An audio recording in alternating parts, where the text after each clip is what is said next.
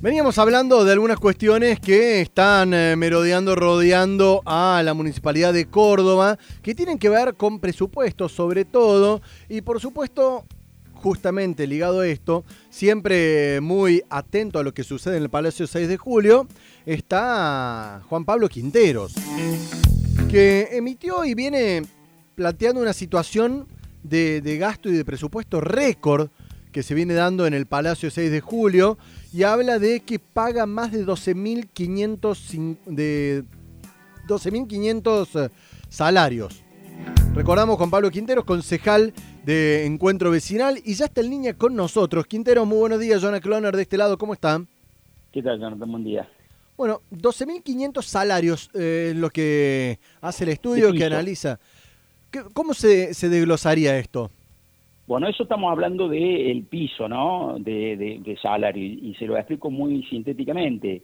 Eh, ahí hay datos duros que aporta la Caja de Jubilaciones, Pensiones y Retiro de Córdoba, que todos los, que, todos los meses eh, figura el registro de aportantes. La Municipalidad de Córdoba en diciembre del 2019, es decir, último mes de la gestión de Mestre, eh, hizo aportes de 10.475 empleados, eh, y este año que terminó, en diciembre del 2020, es decir, el primer año de la gestión de Yarlora, el número de aportantes a la caja fue de 10.566. Podrán decir ahí que eh, también figuran algunos que se acogieron a la pasividad anticipada, pero bueno, son salarios que hoy paga la municipalidad de la ciudad de Córdoba eh, y a esto, ¿cómo llegamos al, número final? A esto le sumamos este, los servidores urbanos que a través de cooperativas cobran un salario de la municipalidad. De hecho, ayer reclamaron para que ese salario mínimo se vaya a 18 mil pesos eh, por persona. Y eh, ellos mismos al día de ayer dicen que hay unos 1.800 servidores urbanos, hay unas 1.800 personas que prestan servicio en esta condición y le sumamos los 130 o 150 aproximados promotores de convivencia, que, fue una figura muy polémica, y así llegamos a los números, al número de 12.500. ¿Qué dejamos afuera? Ahí Jonathan, ¿Qué creo que debe ser, debe ser entendible. Ahí no hay, no hay un solo monotributista por afuera de los promotores de convivencia, que eso está más o menos blanqueado ahí, no hay un solo monotributista, que los hay, y son muchos, que, que se paga bajo el rubro servicio de terceros. Entonces, eh, y por supuesto las dos megaestructuras que son TAMSE y, ESIO, eh, y COIS, que la vamos a dejar por afuera, pese a que están prestando servicio y la, y la plata para pagarle su empleo sale del mismo lugar que la Municipalidad de Córdoba. Es decir, estamos hablando de un récord de salarios que paga la Municipalidad. Este año, porque el caballito de batalla es, vamos reduciendo el gasto en personal, claro, de la partida principal sí, pese a que ha tenido desde 2020 a 2021 un 22% de aumento. Esto traducido eh, en números, digo, a ver, yo me, imagino cuál sería la defensa del municipio, decir, a ver, tenemos más salarios, pero eh, menos cantidad de, egreso. ¿Sucede eso o no? Bueno, ha habido, ha habido una, a, ver, está claro que ha habido una merma de eh, el gasto salarial en cuanto a lo que son contratados y empleados de planta por la famosa reducción que se hizo el año pasado de ese prácticamente 14% que se redujo cuando se quitó una hora de trabajo.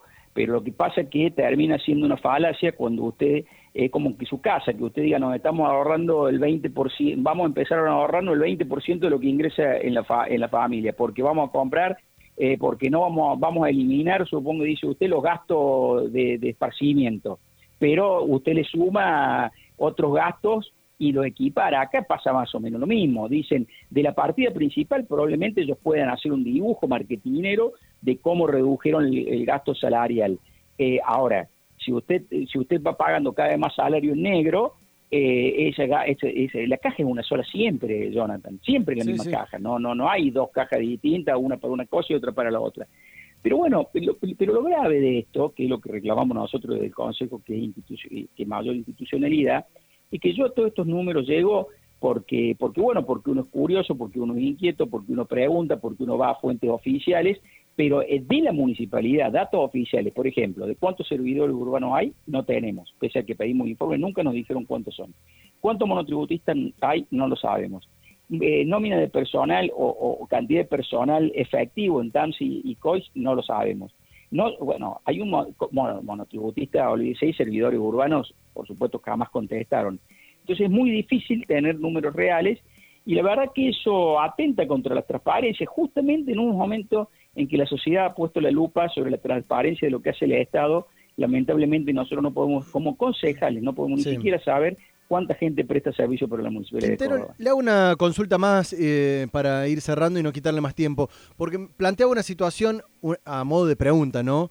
De esto, de esta polémica que se genera con estos famosos chalecos celestes que se han incorporado, que ahora piden un aumento. Digo, desde mi óptica me parece fantástico la cuestión de aquellas personas que para un plan social que se inserten en la vida económicamente activa, o sea, a trabajar que, que, una cosa lleva a la otra, de que, de que deje de ser un plan... un plan social, ¿eh? pero bueno. Ah, voy a la consulta, digo, ¿se puede hacer o se ha hecho o se ha intentado hacer un estudio para ver cómo se ha insertado esta parte de la sociedad, si genera un ingreso eh, genuino, ya sea a las arcas del municipio a través de, de aporte impositivo, o a la provincia o a nación, o como fuere?